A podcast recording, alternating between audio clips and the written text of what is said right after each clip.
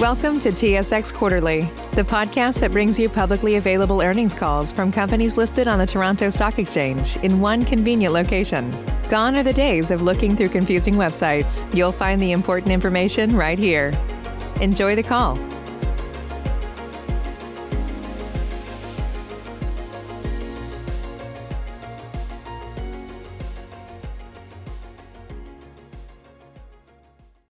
Everyone, and welcome to Stantec's fourth quarter 2020 earnings results conference call.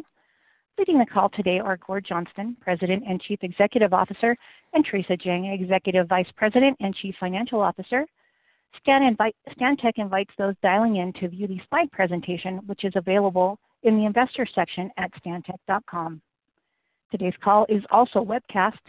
Please be advised that if you have dialed in while also viewing the webcast, you should mute your computer as there is a 20-second delay between the call and the webcast. All information provided during the conference call is subject to the forward-looking statement qualification set out on slide two, detailed in Stantec's management's discussion and analysis, and incorporated in full for the purposes of today's call. Dollar amounts discussed in today's call are expressed in Canadian dollars and are generally rounded. With that, I am pleased to turn the call over to Mr. Gord Johnston. Please go ahead, sir. Good morning, and thank you for joining us. I'll begin our call today with a look back at 2020, review our progress over the year, and provide an update on fourth quarter business performance. Theresa will then delve deeper into the financial results and review our 2021 targets, and then I'll return to provide closing remarks. In 2020, a year marked by unprecedented business disruption caused by the COVID-19 pandemic, Stantec continued to demonstrate our operational resilience. The diversity of our business, our global reach, and our deep connections to our employees, clients, and communities served as strengths as we weathered the storm. The world has changed over the past year, and there's been a shift in priorities. Sustainable development is now even more of a priority for governments, organizations, and investors around the world. And that's why I'm so proud that Stantec was named the fifth most sustainable company in the world and the first in North America by Corporate Knights. Operating sustainably is good for our employees, good for the environment, and good for the bottom line. With our continued focus on operational performance, we came into 2020 well-positioned, and our focused execution throughout 2020 drove the best financial performance in Stantec's 65-year history. We've also laid the foundation for future earnings growth through the value creators of excellence, people, innovation, and growth, which are the cornerstones of the strategic plan we rolled out at the end of 2019. Despite the disruption caused by the pandemic, we were able to deliver revenues that were consistent with 2019 as a result of the dedication of our employees and our focus on efficient project delivery. Through solid project execution and exceptional cost management, we delivered a strong 15.7% adjusted EBITDA margin. Lower interest costs resulting from strong cash flow management and tax recoveries recognized in the fourth quarter further contributed to a 10% year-over-year increase in adjusted diluted earnings per share to make 2020 a record year. We exited 2020 with an enviable backlog that grew organically by 3.1% year-over-year to 4.4 billion, representing approximately 11 months of work. We've resumed growing through acquisition after a pause early in the pandemic. We completed three transactions in the fourth quarter of 2020, and last week, we entered into an agreement to acquire GTA Consultants, which grows our presence in Australia by more than 10%. These strategic acquisitions have added almost 600 employees to the Stantec family in the last four months. Our balance sheet and M&A pipeline remain strong, and we remain well-positioned to grow through acquisition in 2021. We also achieved a key milestone in the fourth quarter by establishing and defining our 2023 real estate strategy. Informed by our sustainability targets and our desire to be an employer of choice, our objective is to design the workplace of the future. This includes offering flexible work arrangements, leveraging our top-tier in-house workplace design talent, and embracing new tools to facilitate distributed work. Our strategy is informed by both a survey of our employees' preferred work arrangements and a detailed review of our entire office lease portfolio. Our 2023 real estate strategy has two major components. The first component is the lease space no longer required by the business. and we expect this to drive an increase in EPS of approximately $0.10 per share in 2021. The second component of our strategy is to implement our flexible workplace model as leases naturally expire over the next three years. Approximately half of our office space portfolio expires over this three-year period. And With this further reduction in our occupancy footprint, we expect to increase EPS by an additional 25 to 30 cents by the end of 2023. And From a square footage perspective, this translates to an approximate 30% reduction in our existing real estate footprint by 2023. So you can see why we're so excited about this initiative. It supports our objective to design the workplace for the future. It provides our employees with the opportunity for a more flexible work arrangement. It helps to achieve our sustainability objective, and it delivers real value to shareholders, adding EPS of 35 to 40 cents over the next three years. Our real estate strategy will play an important role in lowering office-based emissions in support of our commitment to achieve carbon neutrality for 2022 and net zero for 2030. The efficiency of our operations, our profitability, and our sustainability are all woven into our long-term strategy. We consistently come out on top in sustainability ratings across multiple independent third parties. In addition to our Corporate Knights ranking, Stantec is rated as a climate leader with an A- score by CDP, and we're the only firm in our space that has achieved that rating for the last three years. And This illustrates that sustainability isn't something new for Stantec. It's been part of our DNA for decades. Our ISS ESG quality score continues to outperform our peers year after year, and our Sustainalytics rates our ESG score as low, which again, is top of class. Now turning to the performance of the business. Revenue held up quite well in the United States for both the quarter and the year. We saw modest growth in our water business through expansion efforts into our Pacific and U.S. markets in particular. Growing urban populations and climate change are resulting in significant water scarcity situations. And as an example, we estimate a spend of $15 billion-$20 billion over the next 15 years in Southern California alone to address water scarcity. In October, we announced that we're leading the Pure Water San Diego program, a multi-billion dollar initiative to supply local, sustainable water to San Diego's 1.4 million residents. And in addition to this, Stantec is the prime consultant for the treatment-related works on the Metropolitan Water District of Southern California's Regional Recycled Water Program. And we've also been selected as a key sub-consultant on the City of Los Angeles' Hyperion 2035 program. Stantec is the only consultant with a leading role in these three ongoing flagship projects. Growth in our energy and resources business was driven by a continued ramp-up of renewable power projects. And We see significant opportunities for Stantec energy and resources and environmental services business going forward with the U.S. officially rejoining the Paris Climate Accord. Partly offsetting this growth was the continued wind down of several major transportation projects.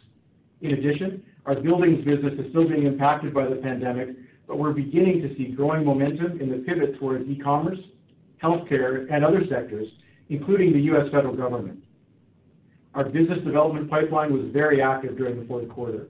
And in addition to the Pure Water contract I just touched on, we also announced that we're the prime consultant as part of a P3 team for six public schools in Maryland. We were awarded the design and rehab of nine key bridge projects. And earlier this week, we announced our lead designer role for a heavy repair and overhaul facility design build project for the Washington Metropolitan Transit Authority. Revenue generation in Canada was solid due to our strong focus on our clients and account management programs. We saw organic growth in our water and environmental services businesses during the fourth quarter, partly offsetting a contraction in energy and resources, buildings, and infrastructure. We've seen a growing focus on water infrastructure, particularly around irrigation and improved water management, and our teams have recently been awarded two large irrigation projects in Western Canada. We signed three major hospital contracts in the quarter, including our role on the St. Paul's Hospital project in Vancouver, demonstrating our growing momentum around the pivot to healthcare currently taking place in our Canadian buildings group. We also announced our participation in the 360 Transit Alliance joint venture during the quarter, which will oversee an estimated 28.5 billion in capital investment for Toronto's transit infrastructure. Organic growth in our U.K. water business was driven by the ramp-up of the AMP7 frameworks through 2020. We've increased our market share of these five-plus-year frameworks, winning most of the key water utilities in the U.K., including Thames Water, which is the largest U.K. utility and serves roughly 15 million customers. The AMP7 frameworks we've secured total approximately 120 million a year across the U.K. business, securing our backlog to 2025 and beyond. Australia and New Zealand have also begun to adopt the service delivery model. In 2020, we won key programs with utilities like Sydney Water, Melbourne Water, and Brisbane Water in Australia, and with Christchurch, Wellington, and Watercare in New Zealand, securing our backlog to 2023 and beyond, and totaling roughly 70 million dollars a year. Transportation stimulus funding in the U.K. and New Zealand are fueling the infrastructure business in these regions, and our recent acquisitions have strengthened our ability to participate in these key projects. In addition, growth in our global power and dams and mining business also helped to offset a pandemic-related weakness in our global environmental services and buildings businesses.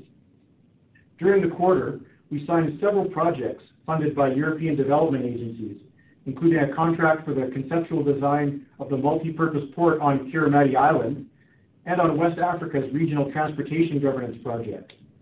And we're also awarded the Somerset Dam Improvement Project in Queensland, Australia.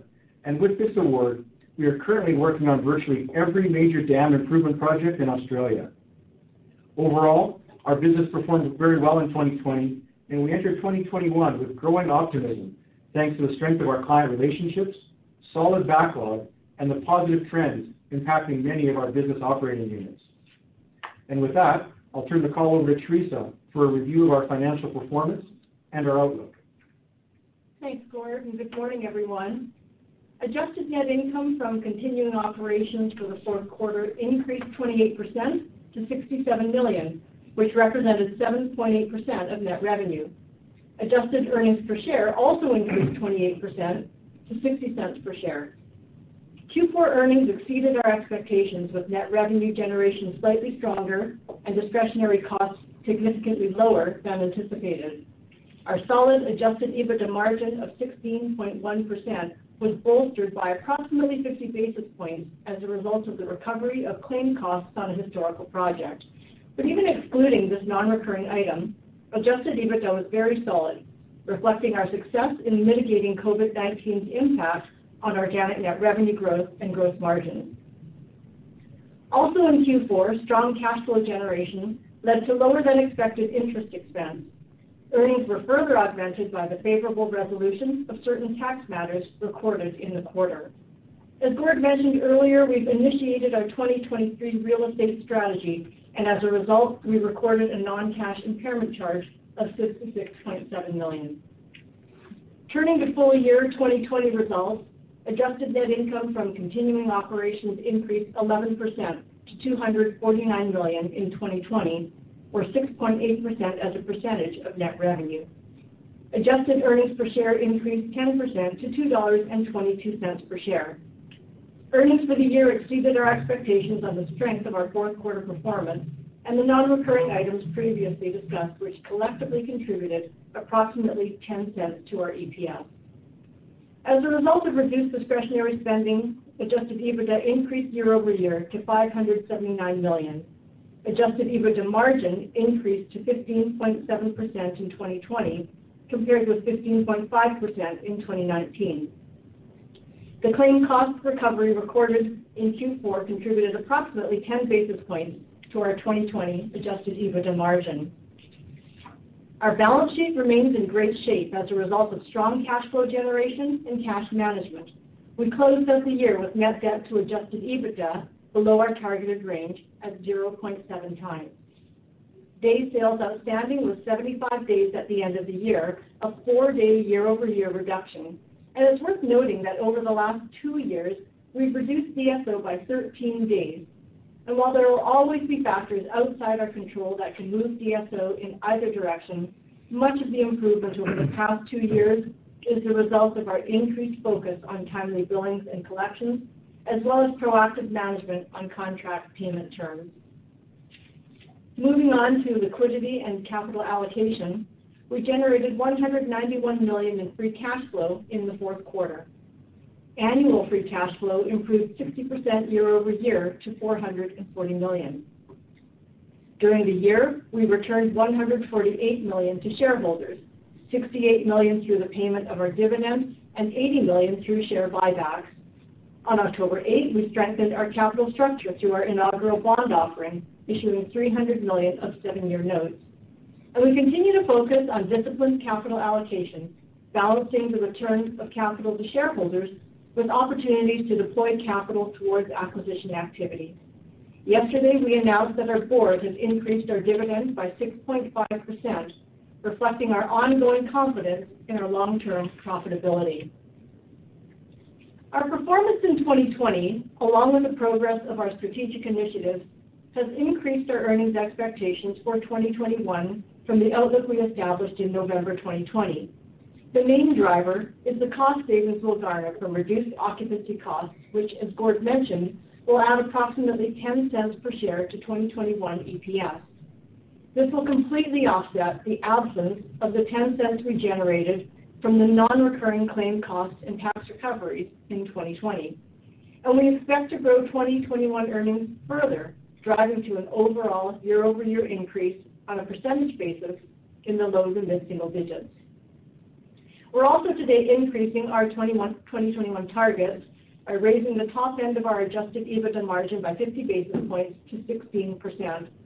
This is driven by our continued strong operating performance and our expectation that discretionary spending will stay lower for longer given current travel restrictions.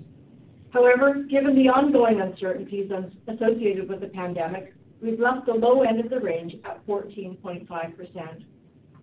We're now expecting adjusted net income to be greater than 6.5% of net revenue, a 50 basis point increase in our target.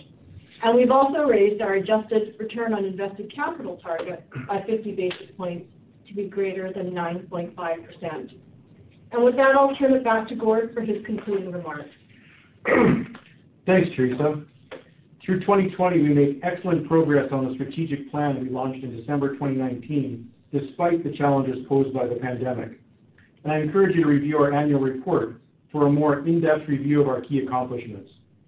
As Theresa and I spoke about earlier, our 2023 real estate strategy, with the goal of reducing our office lease footprint by 30% over the next three years, will result in a material increase to net income and EPS growth. We're also affirming today that we intend to meet our long-term financial targets as set out in our strategic plan by the end of 2023. We enter this year with a solid backlog of 4.4 billion and expect to return to low to mid-single digit organic growth over the balance of 2021. We're back in the full swing of our M&A program, and we're ready to continue down this path in 2021 with the benefit of our strong balance sheet and a robust M&A pipeline. I want to close by thanking our employees for remaining steadfast through the pandemic.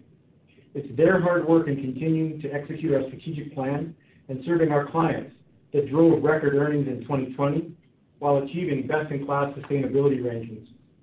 And We're going to continue to lean on our core values of doing what's right and putting people first as we move forward into 2021 and beyond. And With that, we'll open up uh, the call to questions. Operator? Thank you. If you would like to ask a question on the phone lines today, you can press star one on your telephone keypad. If you are on a speakerphone, please make sure your mute option's turned off to allow your signal to reach our equipment. Once again, everyone, that is star one on your telephone. Take our first question from Jacob Bout with CIBC. Please go ahead. Uh, good morning. Um, morning, Jacob. Had a question about uh, the plan to reduce the office footprint by 30%. Um, have you polled your employees to understand how they're feeling about it? Um, I think we're all getting a little tired of working from home, especially during this pandemic. Yeah, Jacob, in fact, we've uh, surveyed our employees a couple times through the pandemic. We found uh, that that their thoughts on uh, working at home versus the office has changed a bit throughout. Early in the pandemic, looking back in March and April, as we talked to people what they thought they might want to do, the response was, "This is great. We want to work from home forever." You know, uh, But what we found that you know we didn't think that that would be an accurate reflection of the long-term perspective. And so as we've talked to folks throughout, others in the industry as well, you know, we found that what people are looking for is a little bit more flexibility where they could perhaps be in the office a couple days a week, but also have the flexibility to work at home, you know, one or two days a week. And that's sort of how we're redesigning our office footprint. You know, we have a, a, a workplace design group uh, in, in our buildings group within Stantec. And so we're working very closely with that group on what we might do uh, within uh, the, our company as well as advising other clients. And so we really think it's important to have to have those people not work at home exclusively because we have a very collaborative design presence. And so it is important for us to still be able to bring people together. So as we look at, at our longer term footprint with a certain percent uh, still being full-time in the office, uh, another percentage being uh, part-time office with maybe some flexibility to work at home once in a while, but there will be a small subset that we will allow to work at home full-time.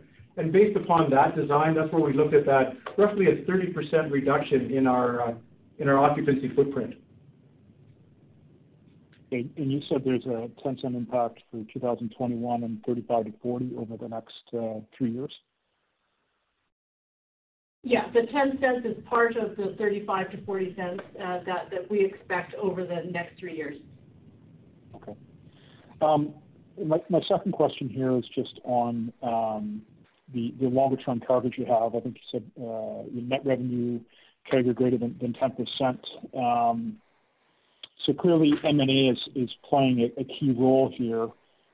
Talk a bit about how your pipeline is looking, um, you know, and, how um, valuation is looking. I'm assuming in this market uh, multiples are getting a little stretched.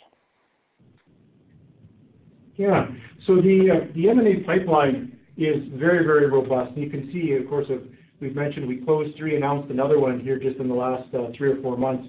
Um, what we're finding is that while the pipeline was robust going into the pandemic, slowed a little bit, as we talked about before, through uh, last March, April, a little bit into June, but really has strengthened. And you know, we've reinvigorated all the discussions that we had ongoing previously, but there's been a lot of new conversations that we've initiated really just over the last, you know, couple uh, couple quarters. So pipeline very, very strong uh, across all of the geographies where uh, we're active. You know, it's interesting. Initially, in the pandemic, we had hoped that we'd see some um, a reduction in multiples, but certainly we haven't seen that. In the firms that we're talking to, we've seen multiples stay reasonably consistent. You know, you've seen some of the larger public transactions that have been announced recently that had higher multiples, but we really haven't seen that significance of, an increase in the firms that, we're talking with. Sorry, and where, where are those multiples, and, is the focus still small and mid-size? Yeah, you know, a lot of the firms that we're talking to, we're seeing the, multi- the multiples still in that six to nine kind of times range. And, and um, you know, our, our main focus is still in that, that sub 1,000 person firm, because that gives us the opportunity to select the exact type of firm we want in the geography uh, that, that, we, uh, that we want to specialize in. But you know, that said, our balance sheet is very, very strong. Uh, the, our organization has really matured in the various footprint outside of North America where we're resident. And so, you know, we are, as, as larger opportunities come along, we'd absolutely look at them, but I wouldn't call it a, a change in our strategy. You know, our strategy is still that thousand person and, and less, but I think you know, we now we've got a little bit more flexibility to look at some of these larger ones, you know, if they're appropriate for, uh, for what we see for our long-term growth. Thank you. I'll leave it there. Great. Thanks, Jacob. We'll take our next question from Chris Murray with ATB Capital Markets. Thanks, folks. Um, good morning. And so just maybe going back to thinking about the real estate uh, part of the equation. Um, so just to confirm, so you're talking kind of 25 to 35 cents a, a couple years out. That's correct. Yeah, yeah. What we said is we expect about 10 cents in 2021, and on top of that, 25 to 30 cents uh, by the end of 2023. Okay, on top of that. Okay, so I'm just trying to understand the cadence of it. Um, and then just, you know, thinking about that, um, there's the earnings piece of it, but there's also, um, I guess, the uh the liability side of the leases. Can you talk a little bit about how this plays into your longer-term return on invested capital metrics? Yeah. I mean, it absolutely uh, will lift our our return on invested capital because, you know, the the ability to redeploy capital towards other things that otherwise would have been servicing these leases uh, is what the opportunity, uh, uh, you know, a part of the opportunity. So, you know, with as Gord described it, there are these sort of kind of two prongs to the strategy. One is we've looked at space that we have determined we don't need any longer, and that's uh, where we took an impairment charge. So all of those leases have sort of been bundled and modeled, and we took about a 67 million dollar impairment charge in the fourth quarter. And so now as we go forward, uh, one, we don't have to incur those lease costs through our P&L, and two, the opportunity to sublease that space will provide uh, sublease income to offset. Uh, and then the second element is, um, again, that Uh, it's pretty opportune for us in that uh, roughly 50% of our existing leased space is naturally going to expire over the next three years. And so that gives us just a really great opportunity then uh, um, to not have to impair that space, but as they expire, to be able to, you know, change and reduce our footprint going forward. And so that's where that opportunity for the 0.25-0.30 comes from over the next three years. So th those are really the two key components, uh, and the way that the math works. Okay. Um, no, that's interesting. Um, Gord, just I guess the other question I have for you is just thinking about, you know, your longer term net revenue growth. You know, the interesting part about putting in a CAGR number, Um, when you change the timing, um, is that it moves around. But you know, if I go back historically, and you talked a little bit to it, I think, uh, to an earlier question about, you know, that 1,000 person. I mean, there were years that you guys were doing 15, 16 acquisitions a year of various sizes and then, you know, a platform every couple of years. Um, is that how we should be thinking about, you know, the way you think that this unfolds over the next few years to hit that 10 number? I I would think so, Chris. That's sort of, you know, we're gonna continue with our, you know, we call it like the sort of the base hits, the the infilling of the the right firm in the right locations. And then, you know, when the timing is right, the opportunity is right, you know, we might look at doing something a little bit larger, as you say, from a platform perspective. Okay. Um, that's all my questions. I'll pass the line. Thanks very much. Great. Thanks, Chris. We'll take our next question from Frederic Bastien with Raymond James. Hi, good morning. Quick question for you. Are you comfortable with- Hey. Hi. Uh, can you tell me if you're comfortable with the relative weighting of your five operating units right now? I believe, uh, uh, you know, infrastructure is close to 30%, and you've um, got environmental services and energy at both 15%. Um, is this sort of a place where you're comfortable being uh, at at equilibrium, or is there uh, are there opportunities to to grow some of these uh, business units further or at a more aggressive pace on a go-forward basis? Yeah. Um, you know, I do think that in particular, um, our water business, which is currently about 21%, we'll see continued opportunities for growth there, both from an organic perspective. You know, for the year, our water business grew organically by, you know, just a little bit over 4%. So you know, it's gonna continue to grow organically. But I do see continued opportunities for us to invest in the water uh, space from an M&A perspective. So I see particularly that area. Our environmental services, we're continually looking for um, ways to continue to grow that as well. So I think, you know, over time, the type of firms that we're looking at are, you know, water firms, environmental services firms, and also a little bit into transportation and building. So I think those, you'll see those as being the primary areas of focus for us. So over time, you know, I would like to see the water business and the environmental business grow a little bit more. Um, and so we're putting a particular focus on those areas right now. Okay, great. That's helpful. And in terms of high level kind of priorities for for this year, would you would you mind kind of maybe flagging or highlighting your top three priorities? Sure. You know, um, after spending a couple hard years looking at the back office and getting the sort of the back of house taken care of, um, from an organizational structure perspective and leading the organization and so on. 2020 is really the year where we're focusing on growth. Uh, 2021, sorry. And, um, so we're we're really focusing on our organic growth programs. And, you know, we've had great success over those the last couple of years. We're gonna continue to focus on that. We're gonna continue to focus on M&A, Um, because, you know, as we talked earlier, our balance sheet is in great shape. We've got the maturity and the appetite to continue with that. And then also we wanna continue to focus on our innovation programs that we had just rolled out in um, really in a formalized way uh, at the start of last year.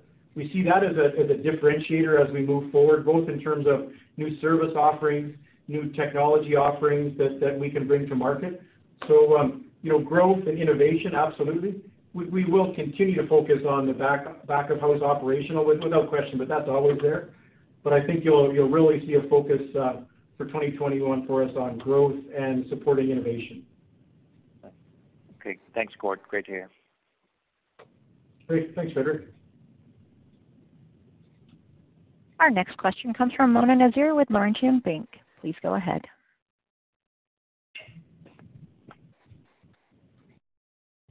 Good morning, and thank you for taking my question. Um, um, firstly, when I'm just thinking about your organic. Good morning. Firstly, when I'm just thinking about the organic contraction that you had in the quarter and even the year, it's ahead of a number of peers, um, in spite of you guys having greater Canadian exposure and greater energy mix. I'm just wondering, looking back, what do you think helped shield or insulate the business? I mean, you mentioned in your opening remarks, uh, three new hospital contracts awarded. I'm just wondering if you had to pivot the business to new areas or bulk up expertise in other areas, or really was it due to mix? Thank you. Yeah. So thanks, Mona. So I think the real focus for us was on our organic growth programs. You know, we've really been focusing hard, you know, last couple of years, but really through 2021, 2020 as well, so that, um, you know, not only did our backlog grow organically by uh, over 3% through the year, but I think that also was a big driver why our, um, you know, our organic retraction was, you know, 1.8% for the year. Um, but to your point about pivoting, I think that's that's exactly right as well. And, you know, nowhere did we see that as evident as in our buildings business, where, you know, the commercial work that we were doing, restaurant fit-ups, new retail, you know, a lot of those projects got pushed off to the right. But we really pivoted to healthcare, particularly in uh, Canada and Australia, and we pivoted towards e-commerce facilities and uh, doing a lot of uh, great support. We have some global MSAs, master services agreements um, with those firms. So I think it's really the focus on organic growth through.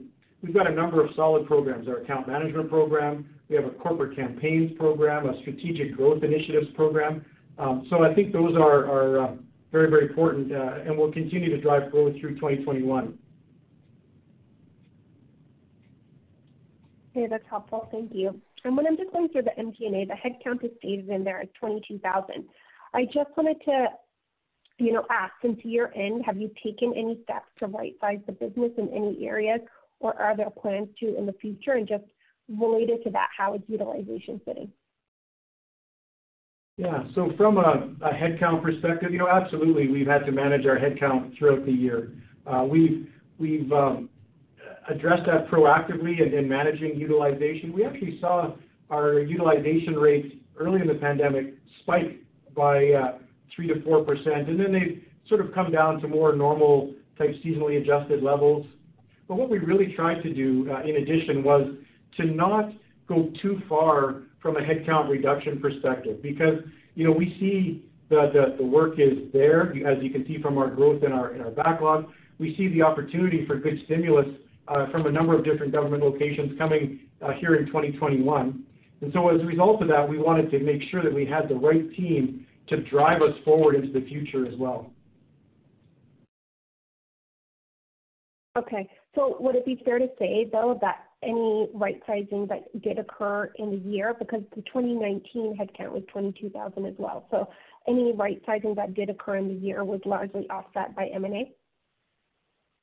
Yeah, I think that's a fair statement, Mona.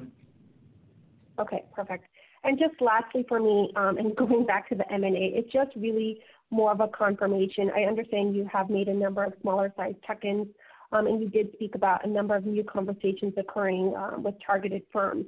Um, but given current leverage levels, is it feasible that we could see a number of medium-sized transactions, call it four to five transactions, kind of simultaneously or within a shorter timeframe, that could bring in a potential, like, combined 3,000 people over, you know, five or six transactions? Or would that be outside of the targeted pace? You know, I think our balance sheet would certainly support that, but it really all depends on the opportunities. You know, we have to find the right firms in the right geographies um, that are selling for the have the right motivation to uh, to sell. So, um, if you know, if the opportunities were there, uh, we certainly could drive that forward. But, you know, we're not trying to hit a particular quota. We want to stay continued um, uh, to be disciplined in our M&A uh strategies, what we're paying, so that we can see that long-term accretion to our share price. You know, if the right firms come along, you're right, we've got the balance sheet uh, uh, room to do it. Okay, perfect. So it wouldn't be outside of the realm of possibilities. Okay, that's great. Thank you. Sure. I'll leave it there. Great. Thanks, Mona. Thank you. Our next question comes from Michael Tupholme with TD Securities. Thanks. Good morning. Morning, Michael.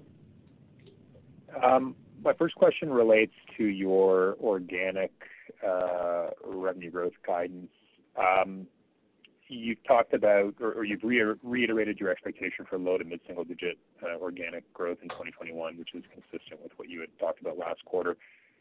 I'm just wondering how we should think about that as we as we progress through the year, uh, including whether or not we should be thinking about year-over-year organic growth in the first quarter being negative, or is that is that a positive? Yeah, that's exactly where our thoughts are as well, Michael. You know, Q1 of this year is comparing against a pre-pandemic Q1 of uh, 2020. So we do still foresee some overall organic retraction in the in Q1.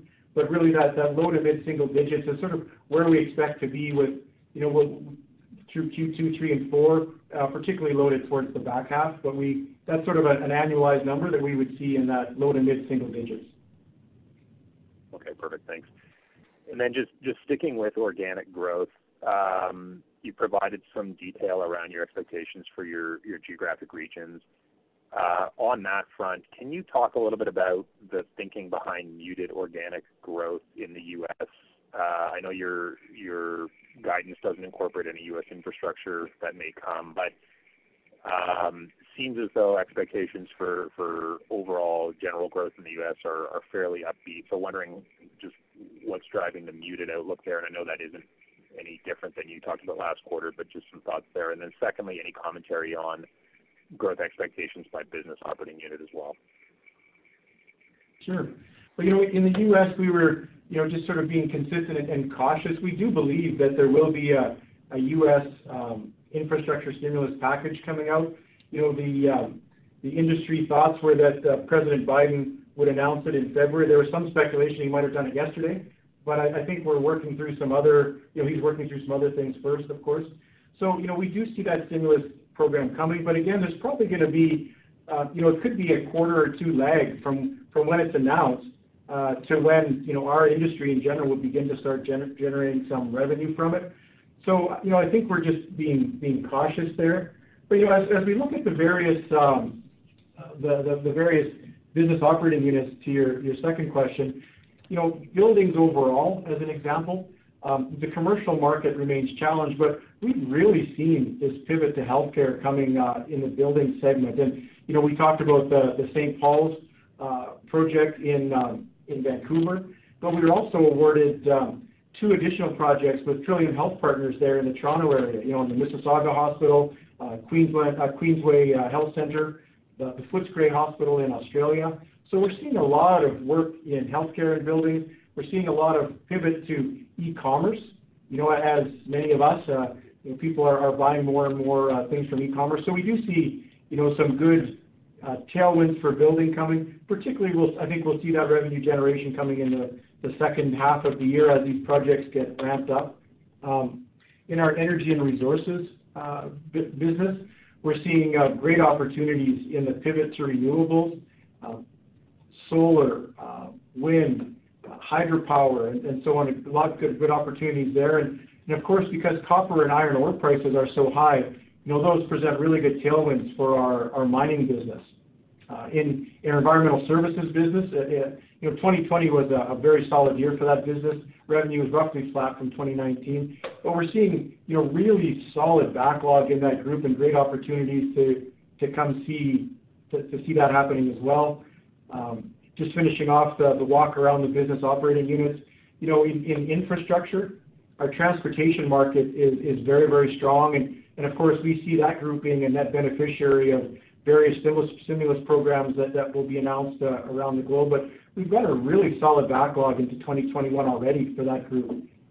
And of course, our our community development group is is part of infrastructure as well. And you know, we see the housing market strengthening in both Canada and the U.S. And it was interesting talking with the the lead of one of our land development clients um, recently. He described the market in the Southern U.S. as almost frothy because it was so so uh, so busy. And then finally, you know, looking at water. We had really solid organic growth in uh, the water segment in 2020, even despite the pandemic.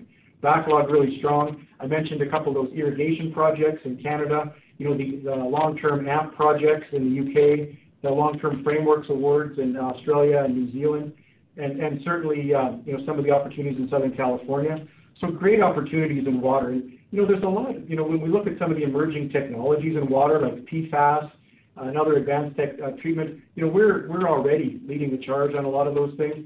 Um so we see opportunities in water scarcity and reuse and coastal resilience and responsive to sea level rise. So in general, we, you know, as we kind of look across the business, you know, we see positive long-term prospects in virtually all of our opportunities, and it's just going to be a slower ramp-up in some groups rather than others. So that's where we feel pretty comfortable with our, over the year, Uh, low to mid-single digit organic growth.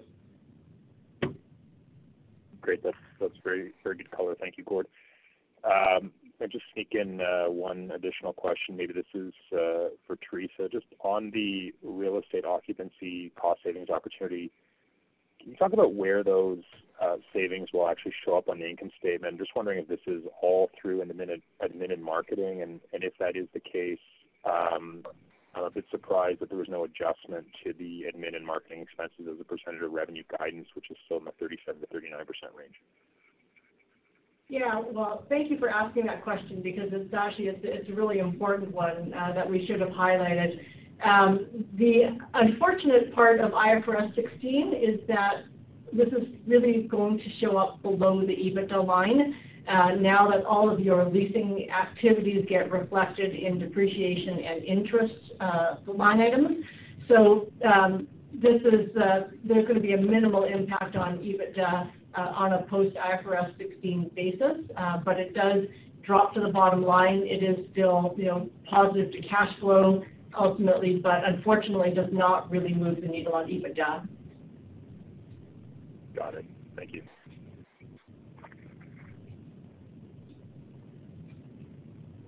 Great. Thanks, Michael.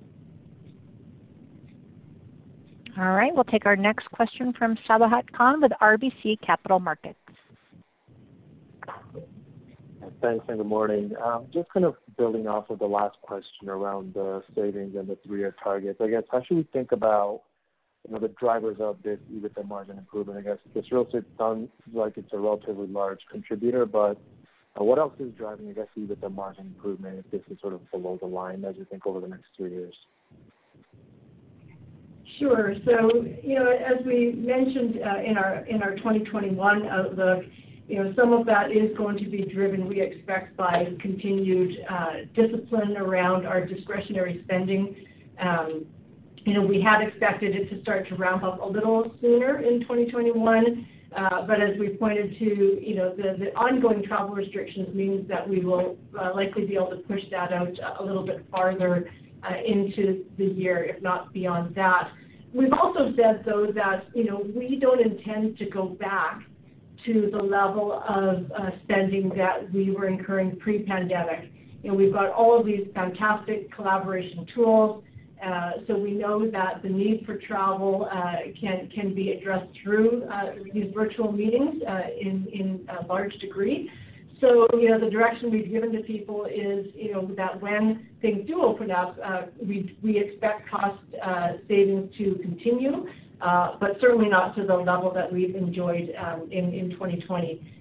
Beyond that, you know, we continue to look at uh, our ability to leverage our Pune, India operations, uh, which is um, uh, delivers just, you know, excellent delivery for us on both the design side and in our back office. And so, you know, we are driving commitment throughout our business Uh, for how we can increase uh, our footprint there. We're still currently in that 400 uh, people range, and so there is a lot of opportunity for us to scale that up. And so that, you know, that is really effective, um, you know, beyond cost, but from just an efficiency standpoint of having that 24-hour clock to be able to use with the time zone differences. Um, and beyond that, then it's, you know, it's continued focus on discipline, Um, uh, leveraging uh, our Oracle back-end systems that we continue to integrate uh, all of our operations that again drive efficiency. Um, and those are really the main things that we'll be focused on. Okay. So I guess some of the stuff that on the discretionary side that's going up, is some of that maybe offsetting um, the real estate savings? If I look at, you know, the net revenue CAGR greater than 10% and net earnings CAGR or EPS CAGR of about 11% or more, I guess, is there maybe some puts and takes with the real estate savings maybe being offset by some of the the discretionary spend that you were mentioning that might come back? Yeah, I think so. I think that's a reasonable assumption. Okay, great. And then I guess just looking at your, the three-year targets, the ones that you put out originally a few years ago, you did mention organic growth CAGR in there as well. Like, I know you're mentioning the 2021 organic growth will be there. I guess, how are you thinking about 2022 and beyond? Is it just maybe the lack of visibility that's keeping you from putting those targets? How are you thinking about organic growth over that three-year period? You know, we've always talked about our our net revenue CAGR of greater than 10%, sort of as that number. We haven't really split out organic growth. You know, we typically provide our, our targets for organic growth for the current year, for 2021, but we haven't really looked at providing organic growth numbers for 2022, 2023. You know, there's a little bit of, you know, my crystal ball isn't completely clear, as I'm not sure anyone's is about, you know, what's gonna happen during the latter part of the year when the opportunities will come. But, um, you know, if what we've seen even through the pandemic is any indication, um, you know, we're just gonna keep focusing on our clients, focusing on the various organic growth programs we have, and hope just to continue um, with growth in that area in the years to come. Okay, great. And then, um, just kind of one last one on a little bit more on Canada. I guess, I guess based on what you've seen coming out of Q4 with the improving commodity environment, what's your kind of directional view on some of the end markets, specifically in Canada? Is it, you know, is demand picking up directionally as the commodity environment improves in Western Canada, or are people still taking a bit of a cautious view until they have a bit more visibility into the current year?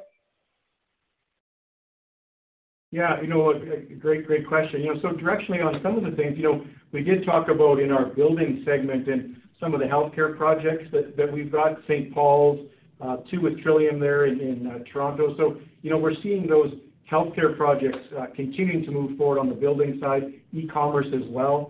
Um, solid opportunities in transportation Uh, as well. You know, we talked about our work on the $28.5 billion uh, uh, public transit initiative in Toronto, which will provide good long-term opportunities. Um, and as well, water. You know, we did talk about those two water irrigation projects that we recently were awarded here in Western Canada. Those are significant projects that are in part funded by some of the recent, you know, last fall, the government of Canada, uh, some of the infrastructure stimulus programs that they've talked about. So we see good opportunities um, uh, in water as well. Environment looks good for us. And really, you know, from an energy and resources perspective, the work that we do in the oil and gas segment, as we've talked about before, is really midstream pipeline work. And those projects that we've been working on uh, are continuing.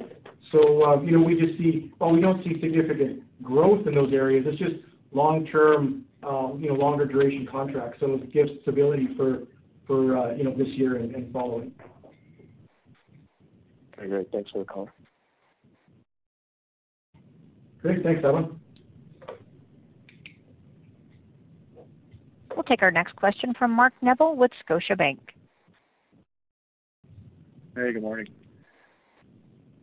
Morning, Mark. Maybe just uh, a first question. Just on the real estate, is it over the three-year period, will there be um, any significant cash costs associated with this consolidation? Sorry, I just missed any significant cash? Yeah. Loss? Yeah. Will there be any cash costs associated with this? No, uh, we're not anticipating that, no.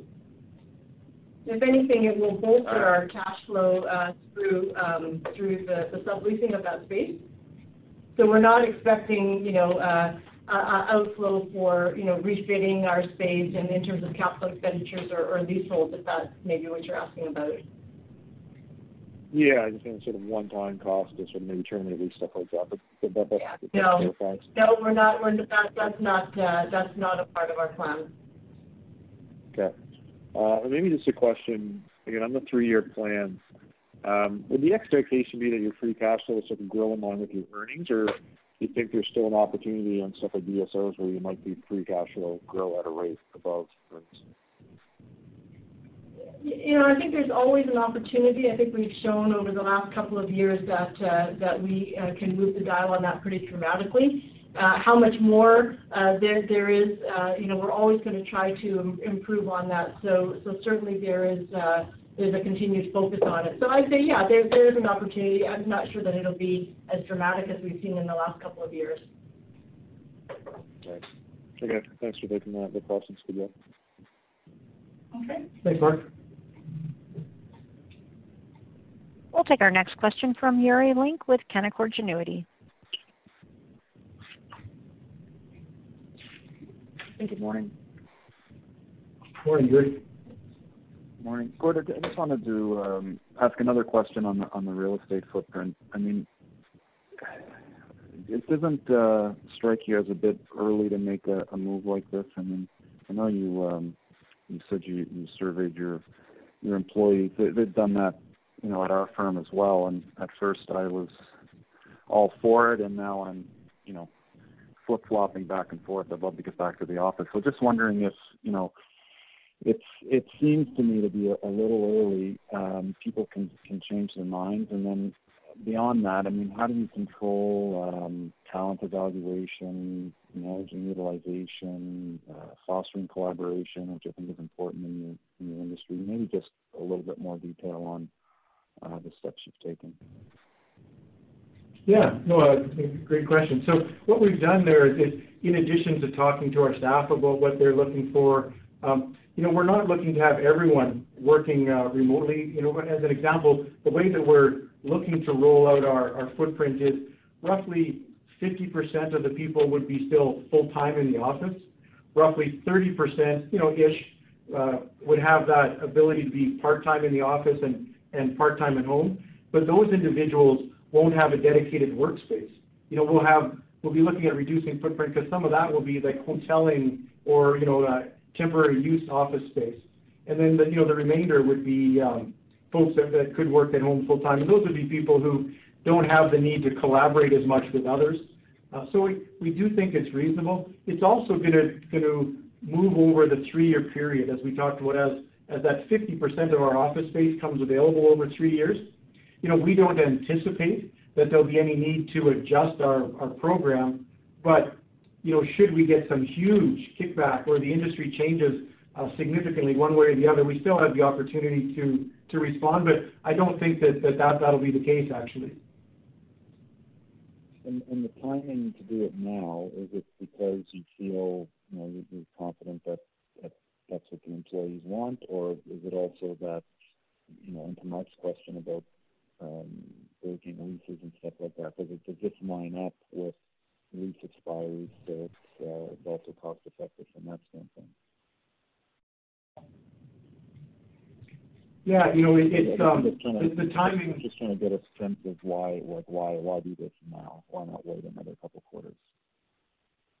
Right. Well, you know, part of the reason for for looking at it now is that, you know, we've actually been planning our this real estate program, uh, actually even from the latter part of 2019. We've been thinking about this. We've been talking to staff. We've been And so really um, the the the pandemic just advanced some of those programs.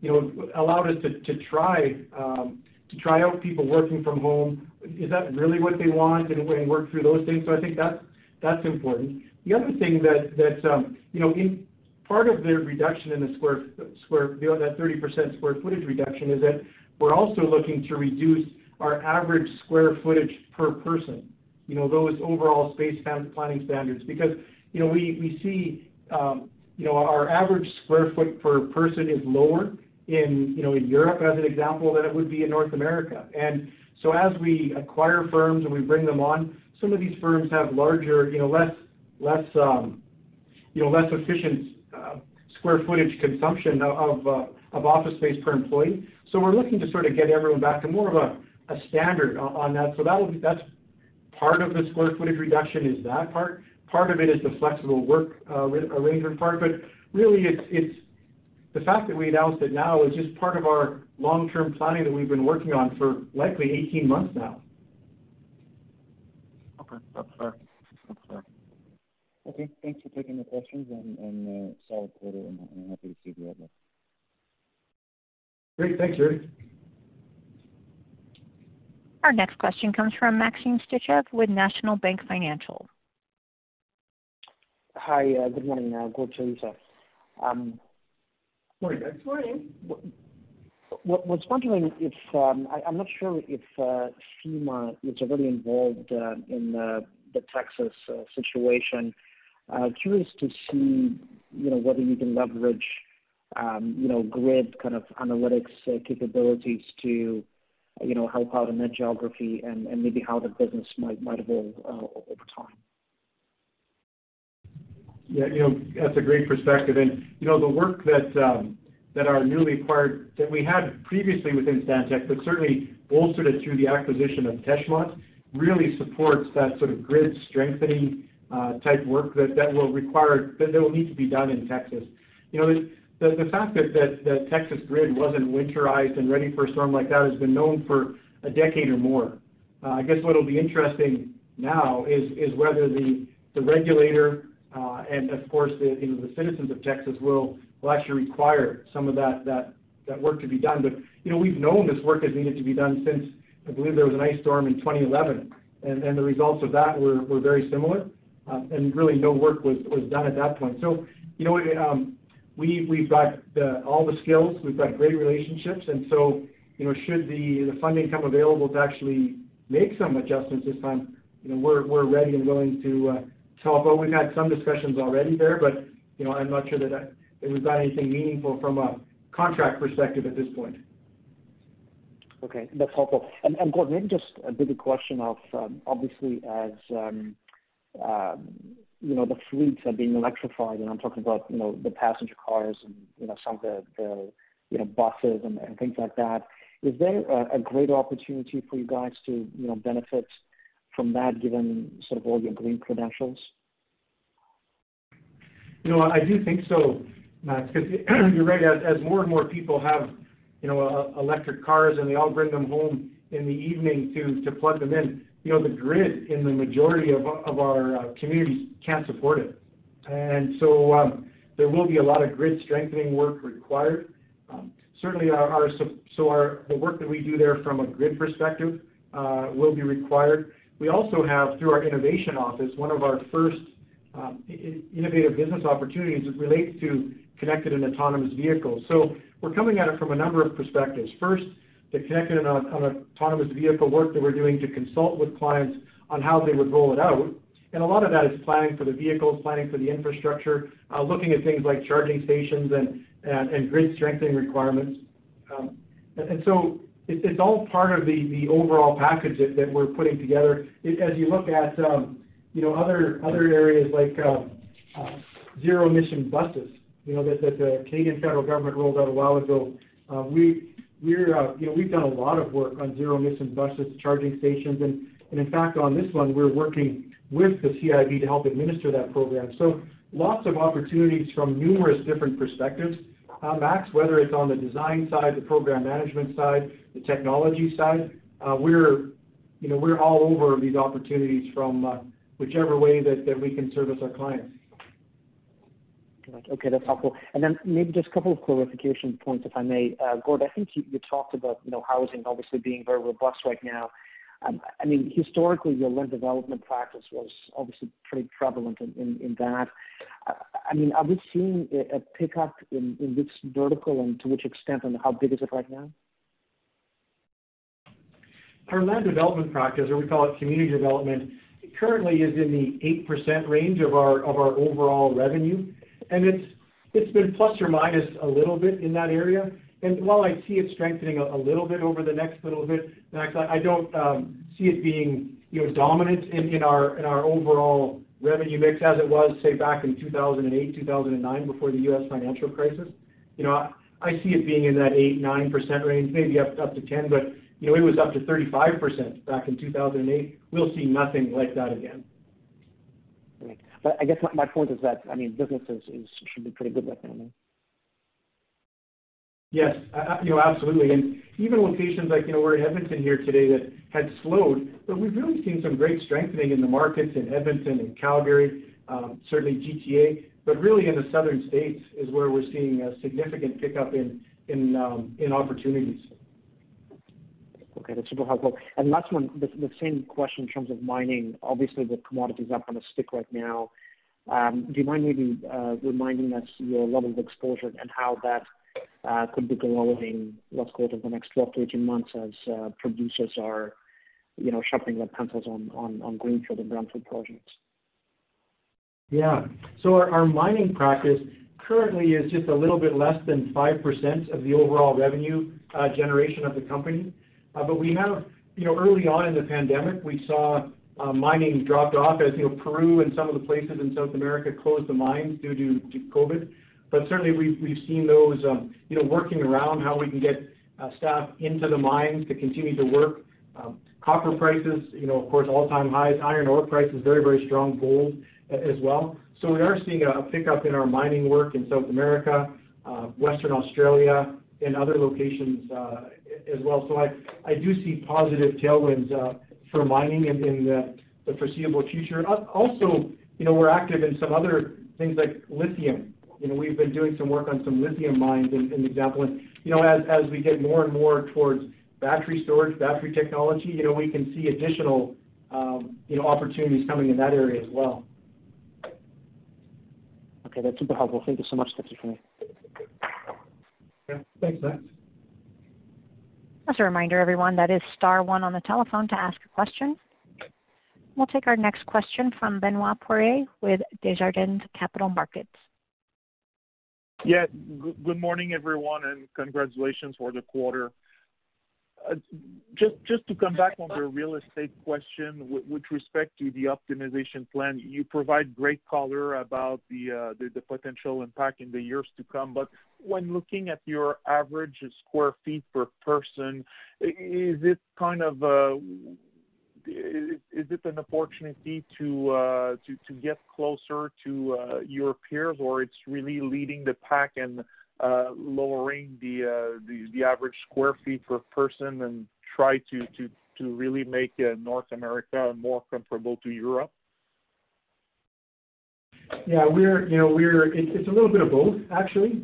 That um, certainly, the European average square footage per person is lower than we would see in North America in our industry, not just for us, but for our competitive set and overall. So, you know, we're we're doing what we believe is the right thing. As we've talked with our clients, we've talked with our space planning group where we can get. So, you know, we're I don't think that we're looking to um, to, to to lead the charge and set the lowest possible square footage per per employee. That's really not our objective. We want to ensure that we're we're doing the right thing, balancing cost optimization with ensuring that our employees feel feel um, feel feel positive about their work environment, Um, that they want to come to the office, they want to collaborate. So I think it's a bit of a balancing act, um, uh, Benoit, as we look to to optimizing that real estate footprint. Okay. That's great color.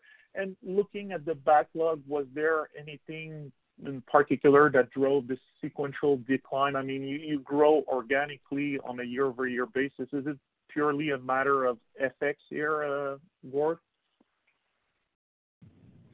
There are really a couple of things that um, in looking at our backlog that uh, transitioned from the third to the to the fourth quarter. Um, a part of it was just foreign exchange uh, uh, in terms of the strength of the of the U.S. versus Canadian dollar. Um, and we do typically see um, that that book-to-burn that goes down from the third to the fourth quarter, with fourth quarter being a little bit of a slower season for us. Those are the two large contributors. And we did note uh, in our MD&A as well, you know, that we have now changed our uh, contractual relationship on Trans Mountain, which was going to be a slightly, you know, bigger chunk of revenues within our backlog. Uh, but that relationship has changed such that now we've removed some of that out of our backlog. So that was really sort of the quarter-over-quarter change. Yeah. Okay. Okay, that's great color. And looking at the DSOs, uh, obviously very strong performance over the last year. Uh, how should we be thinking uh, with respect to 2021, whether we should be more cautious in terms of DSOs? How should we be thinking on that front? Yeah, I think, you know, we're feeling very positive about where we're at. Um, recognizing we left our target at 90 days, and we probably could and should have tightened that up a little bit. Um, but truly, you know, we feel like we're in a really good space uh, around this sort of 75-day uh, mark. So we're not anticipating, you know, a large move upward uh, in DSO. We just wanted to make sure that we left room for, you know, inevitabilities around things that are out of our control that may cause DSO to, you know, to move in either direction. Okay. Thank you very much uh, for the time. Thanks, Benoit. Thanks, Benoit. That does conclude the question and answer session. I'd like to turn the call back over to Gord Johnston for any additional or closing remarks. Great. Well, uh, thank you again for joining us on the call today. You know, we look forward to speaking with you in the near future about uh, our continued progress. So thanks again. Have a great day and stay healthy. Thanks, everyone. Thank you. And that does conclude today's presentation. Thank you for your participation. You may now disconnect.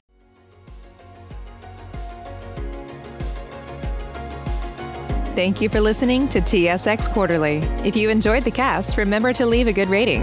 And remember, for any additional inquiries, please consult the company's investor relations section on their website. See you next time.